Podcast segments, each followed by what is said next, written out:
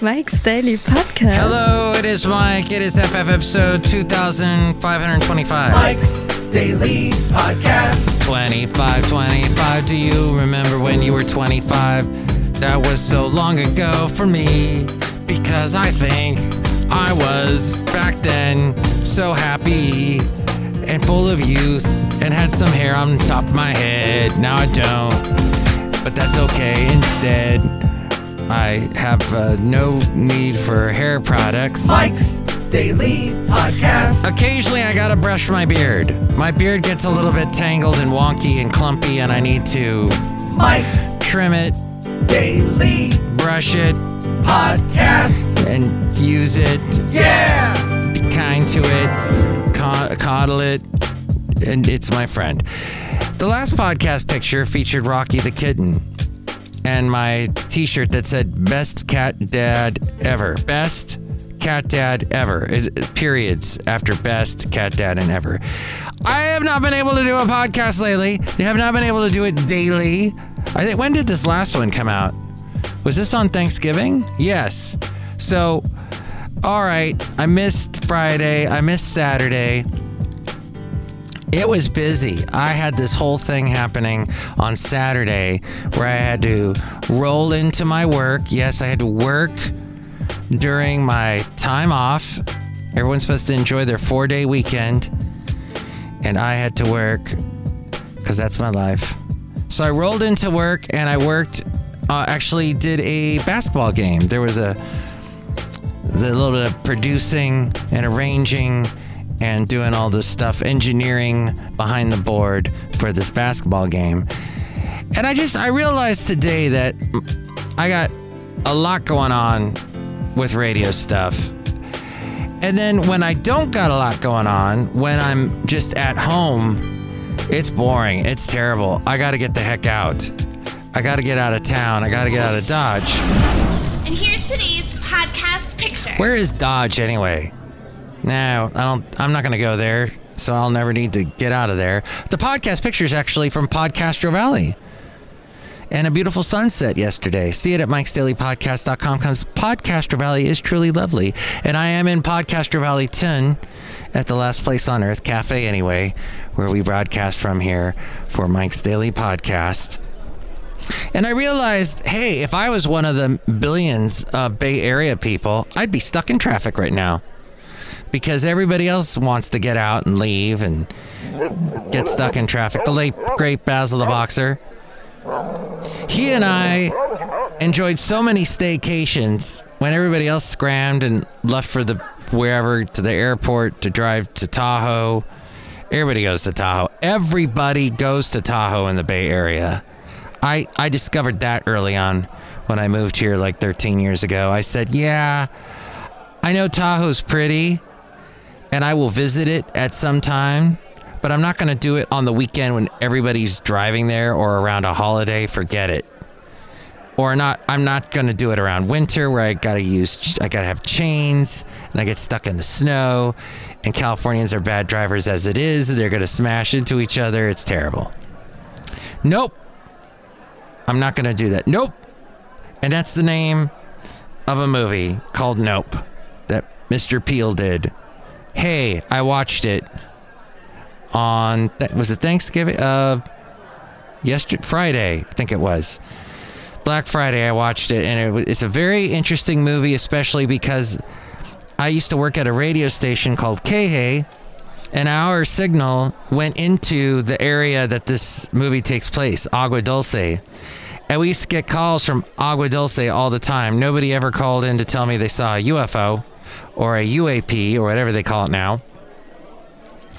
But this movie I thought was really well done. I don't know if you've heard what people have said about the UFO, but it is pretty cool. They did something really different with it. Some of it is similar to other stuff you've seen about UFOs, but they did something really cool towards the end that I enjoyed.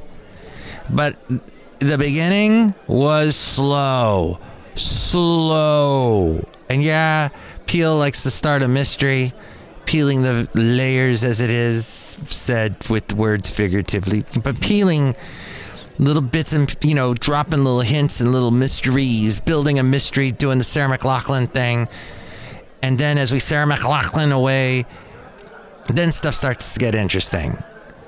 And it wasn't that long of a movie, so you can, if you just have a little bit of patience. But it, it, it does have some very disturbing images. I mean, not horrid. I guess, yeah, horrid. I don't know. If you're into like not seeing murderous monkeys, maybe uh, don't watch this movie. But it did have a couple funny things it said about 90s sitcoms, which were horrible.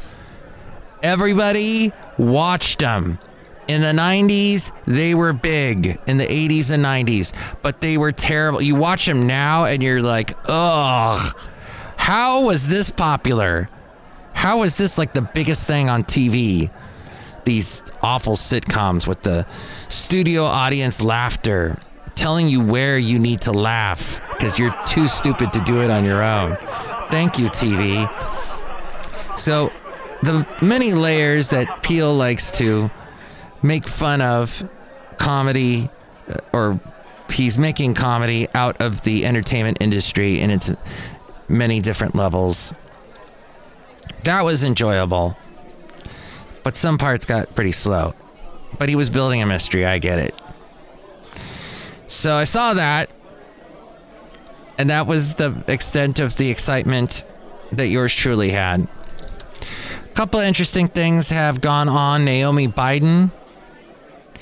She joins a unique club, Brides Who Say I Do at the White House. This, according to NPR and their All Things Considered show. Naomi is 28, married Peter Neal, three years her junior. And Naomi Biden is President Biden's eldest granddaughter. Uh, it was in a private ceremony recently. Apparently, not that, let's see. Over the years, there has been. Who else got married? Uh, Richard Nixon, his daughter Tricia got married in 1971 at the White House. What in, what in the world was that about? Who else? Let's see. Uh, was uh, Lucy Baines Johnson and Patrick Nugent got married in 1966. That would have been President Lyndon Johnson's daughter. Oh, many of the White House weddings and receptions have been private family events, but others b- became big national headlines. Like for Lyndon Johnson's daughters, as we go outside a cafe anyway, we bring you Mike's Daily Podcast. Somewhere in Podcastro Valleyton, the last place on earth.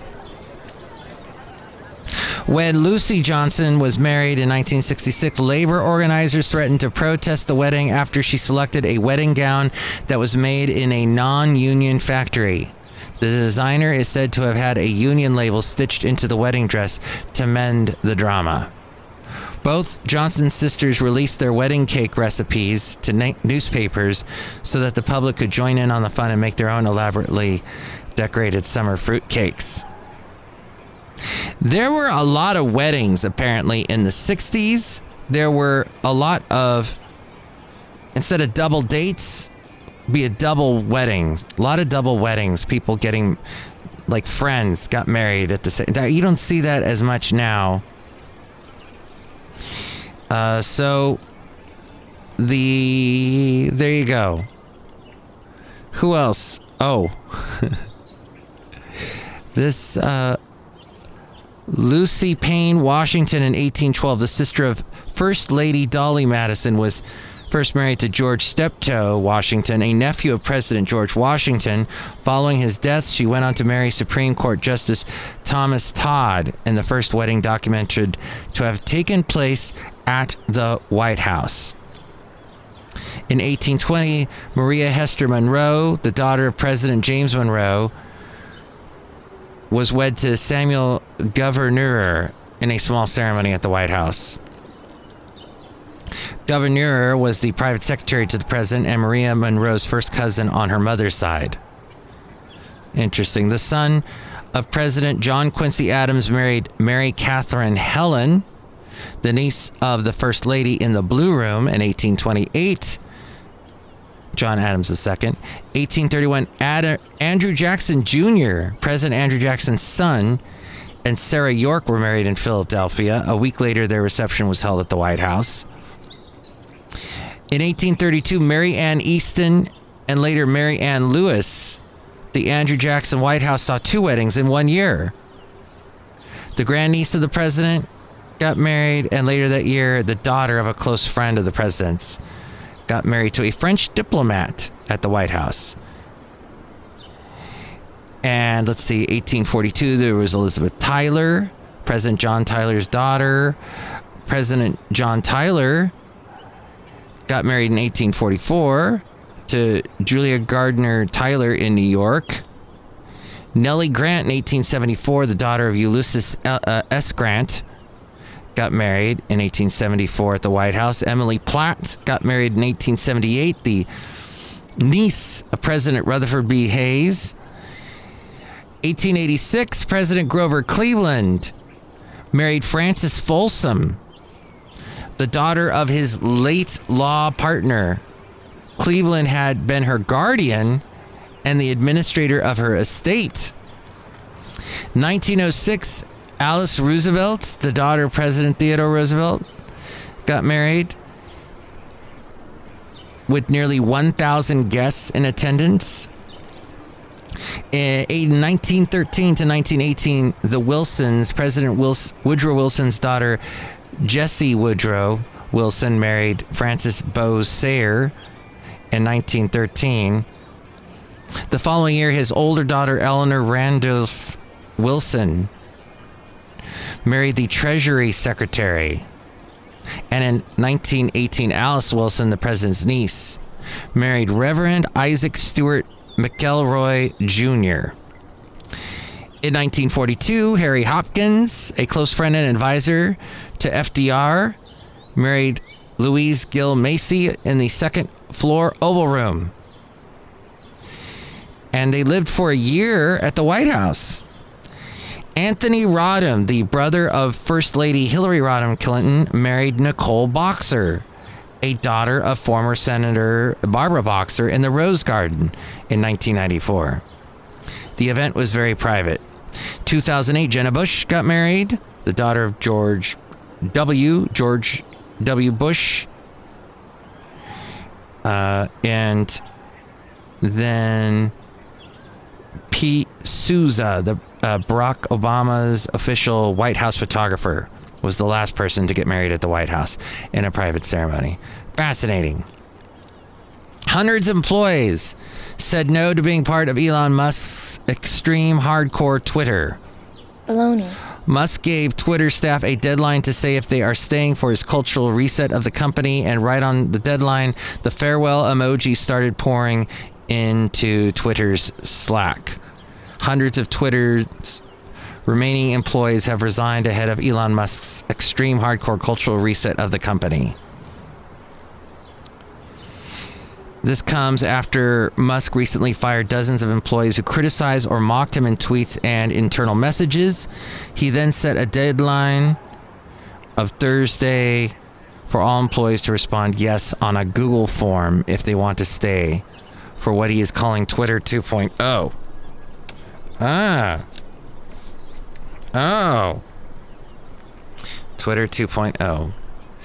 Twitter had roughly 2,900 remaining employees before the deadline on Thursday, thanks to Musk's unceremoniously laying off about half of the 7,500 person workforce. I see. And then, yeah, Twitter employees resigned in mass on Thursday, raising concerns that the site could be knocked offline for lack of manpower as new owner Elon Musk struggles to get control of the social network after acquiring it last month. Twitter abruptly locked offices after a mass resignation on Thursday, a day after Musk issued an ultimatum. At least 1,200 full time employees quit on Thursday. Interesting. Well, I was talking to my lovely lady friend today about how Gen Zer employees, they're not putting up with a lot of stuff that us Gen Xers put up with. And they're like, you know, uh, I'm not. I want to be paid this much, or I'm walking. And where do they walk to? I don't know. They they they either live on their parents' couch, or they they travel around the world. I don't know what they're doing, but they somehow say uh, they're okay with not committing to anything and just wandering aimlessly. I know I did a little bit of that as a young man, as a middle aged man, but still, at some point, you got to show a little bit of responsibility. Awesome. I don't have the facts and figures, but I'm willing to. I'm willing to say on my podcast and not back it up, but there's probably a lot of Gen Zers in the tech industry. I don't know if they're, you know, they put up with a lot. They're being paid. The more they're being paid, the more they're willing to sacrifice a lot of them. But they want that big paying job and they do some crazy stuff in order to keep the job. But it looks like Twitter, a lot of them are saying no. In the other tech story of the world, of the world, in the world of tech, this big story. Elizabeth Holmes has been sentenced to just over 11 years in prison for defrauding investors by falsely claiming her technology could detect these diseases from a drop of blood. Did you watch the is it Amy Seyfried movie? The or did you see the documentary on HBO? The sentencing of the former Theranos CEO marks the end of the young founder's Silicon Valley saga and the, the saga one in which she wooed investors with empty promises and idealism and raked in hundreds of millions of dollars. She pushed the envelope a little too far, said a law prof- professor at Case Western Reserve University. You fake it till you make it, but it was too much fake, he says. But the case isn't entirely over. Holmes's former boyfriend and business partner has a sentencing scheduled for December 7th. He was convicted on 12 felony counts of fraud and conspiracy against Theranos investors and patients. Holmes also accused him of abusing her, though he's denied these allegations. And Holmes faces up to faced up to 20 years in prison for her actions. In a memo that depicted Holmes as a compassionate child who grew into a naive young business leader, her attorneys requested she serve 18 months of house arrest, followed by supervised release and community service. But she has been sentenced to just over 11 years in prison for defrauding investors. This on the Wired website, or if you get the Wired magazine. And finally, if you are in the Bay Area, and you find yourself at SFO at the International Airport, San Francisco. Apparently, along with the yoga rooms, which I discovered, just stumbled upon at one point. But hey, it's a great reason to take up yoga while you're waiting for a flight. They got art exhibits, which are fantastic all around. Uh, they had one about like 60s music and records and old record players. I remember seeing that once. And then there are some local restaurants that have outposts there, like Boudin Bakery or Bun Mee. And there's some live music. There's also new touchless water filling stations that have hot, cold, and room temperature settings. And they're going to soon be dispensing free seltzer at those water filling stations. But this is interesting. They have a burrito that apparently is the. they have a a burrito that's supposed to be the best. I have had. I think I've had this burrito. I forget exactly where it is, but it's a phenomenal breakfast burrito. And but you got to be at the right terminal. And I wish. Oh, I don't have it. It's not listed here in this article from the Wall Street Journal. But I was fortunate enough in all the sadness and the horridness, the horridity that I had to go through back in February when my mom passed away and I had to instantly fly to Florida.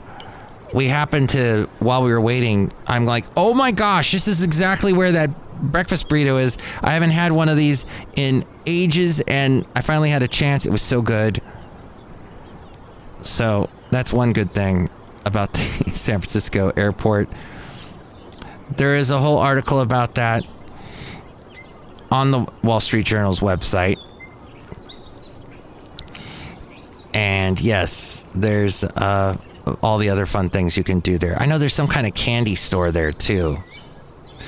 So, all right. Hey, real quick, I just want to say that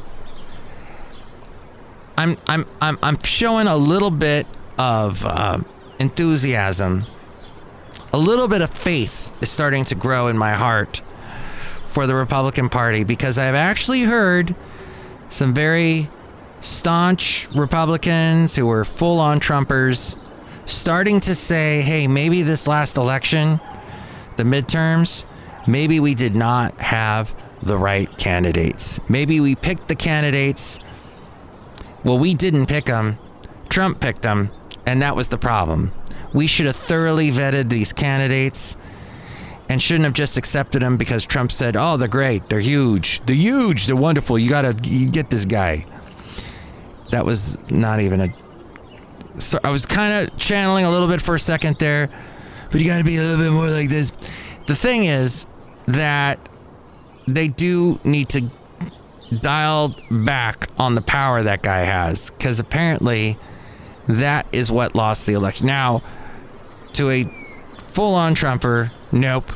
It was once again Democrats from the tech world, all the friends of, of, of Elon and that worked at Theranos and Twitter and all the Gen Zers with their super hacker ways. They were able to hack into the election and make it so that the Democrats won and there wasn't a big red wave.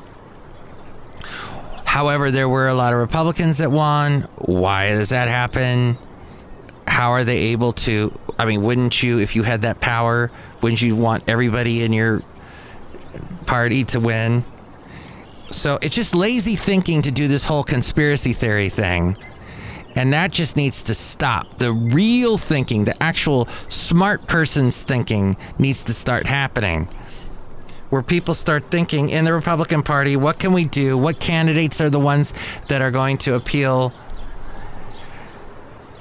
to the major amount of people, to the masses? How are we going to win in 2024? And th- just stop with the whole what whatever Trump says goes. But they don't. When you don't, it goes back to the responsibility thing. When you don't want to accept responsibility, you then blame everybody else and you blame everything. You come with these great fantasies about what happened a couple weeks ago. That just needs to stop. And no matter what I say, it won't stop. And what I've decided to do is use it as not only a learning lesson about how people on the right are doing this, but people on the left can do it too.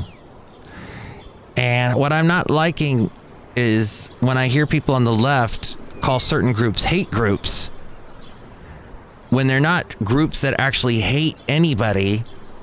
They may disagree with the person on the left side but that doesn't instantly mean that that group is a hate group. This this sort of extreme ratcheting up. And if you don't agree with me, you're you're evil. You you need to fall off the face of the earth. That's wrong. But this is something I heard on NPR on my way into work today. So I know you've heard that expression. Both sides do it, but there is a definite that in that degree of calling just blanket calling some group a hate group that gets us nowhere then the dialogue ceases then we get nowhere and then we cease being a unified america and that's never good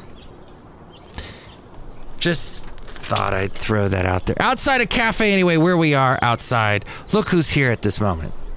Hello, Mike Matthews. It's Chely Shoehart, gift shop supervisor. There's a lot of static in the air, Mike Matthews. Yeah, a lot of static. You can feel it because of the the wind and it's dry here in the Bay Area, and then you start to develop an electric charge. And when you go and reach for anything metallic, or maybe when you touch somebody's hand, it's like instant discharge and ouch. It's shocking. That's right, Mike Matthews. I didn't like Nope. Oh, why didn't you like it? It was really, really like stupid. Okay, what what was stupid about it? Because it was all about aliens and they're weird. Well, they are kind of weird, but it wasn't really one. It was more like an alien. Never mind, I'm giving away too much out. Look who else is here. Oh, Mike, this is Floyd the Floor Man. And this is John Deer, the engineer. Mike, you gonna do the thing where you go back in time, Mike Matthews? Mm-mm. Yeah, let's go back with Matthews. Here we go. Okay, back in when was this? The early 2000s? Yes. I worked at a uh, what do you call it? A radio station. That's what Two I. Emerson Drive plays and dives. Panel three, the Bellamy brothers love their mothers. Oh, and that was the country quiz. We had the country quiz where people would call in. And that was a fun thing. There were a lot of callers that would call in. You can call me at 336 MM Daily, by the way, to Cafe Anyway here, outside of Cafe Anyway. And so we'd do this country quiz, and people would win little interesting prizes that either were or were not cool. And here's somebody who's trying to win right now. Bellamy brothers love their mothers. Okay, Patrick. Hey, what's The Bellamy brothers were first nominated for CMA Group of the Year award for the CMA's Group of the Year award back in A 1979, B 1980, or C 1981. Uh, 1980. 19. Oh no! Stay on the line, Patrick. 650. Okay, hey, you can try and steal the prize from Patrick, but if you get it wrong, he gets the prize. Rachel from Ventura going to try and steal the prize from Patrick in Port Hueneme. Rachel, the choices were 1979, 1980, or 1981. 1981. 1981. You are correct. All right. Congratulations. Following is based on a true story happening every day all across California. Bellamy Brothers. Now that band was awesome. Oh. Fog tonight, lows in the 40s, mostly sunny tomorrow. Oh, weather report. Drizzle. Bellamy Brothers, yes. They kind of had a, uh, almost like an eagle sound. Kind of that Southern California, Laurel Canyon sound, but they were out of, I think, Texas originally. But then, of course, Nashville. Sawyer Brown, the race is on at 11:34 at the KH Santa Fe Cafe. Hi, one, two. Hi, hello. Hi, I'm Mark Miller with. That was Mark Miller from Sawyer Brown. 7 KHAY is Matt Michaels. Who's this? Efren. Hey, Efren. How's it going, Matt? It's going good. We just heard from Brad Paisley. Two people fell in love. Sawyer Brown, the race is on before that. Toby Keith's on the way, and Sara Evans unplugged. Efren, let's go out to the patio of the KH Santa Fe Cafe and see our resident barbecuer, Bill. Cool. Uh, Efren, what I'm doing right now is I am barbecuing up some good old fashioned burgers. You want cheese on yours? Yeah, please. Oh, wait. I keep dropping them into the fire. Really? Uh, I keep dropping the cheese into the fire. the fire. Um, Efren, what's something interesting you did this weekend? oh, I went to listen to Matt music yesterday. Matt, you were at Matt Music last night at Full of Beans Coffee House. Way to go, you stud. Yeah, it was pretty good. And uh, Viva Cinco de Mayo. Viva Cinco de Mayo, yeah. Thank you. Stand by. The KH Santa Fe Cafe. We'll be right back on 100. Point- Wow. Full of Beans Coffee. Yes, I used to play what I called Matt music because I went by Matt Michaels on the air.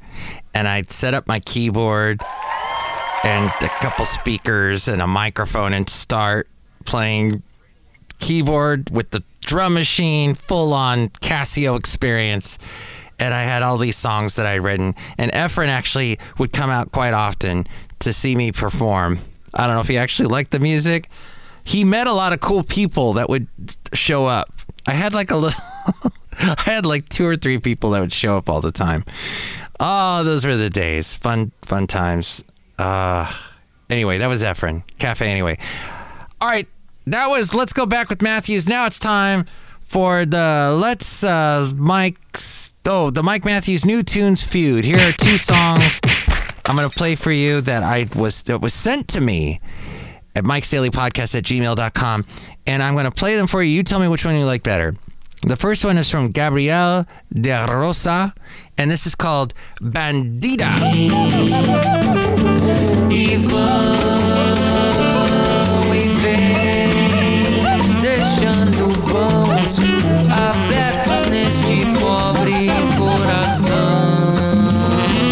Corazon is heart. There you go. That's Gabriel uh, de Rosa with Bandita. Did you like that song better? Or did you like this one by the Psychotic Monks? And this is a song called Gamble and Dangle. Program sabotage. Have a look down. Way too much into.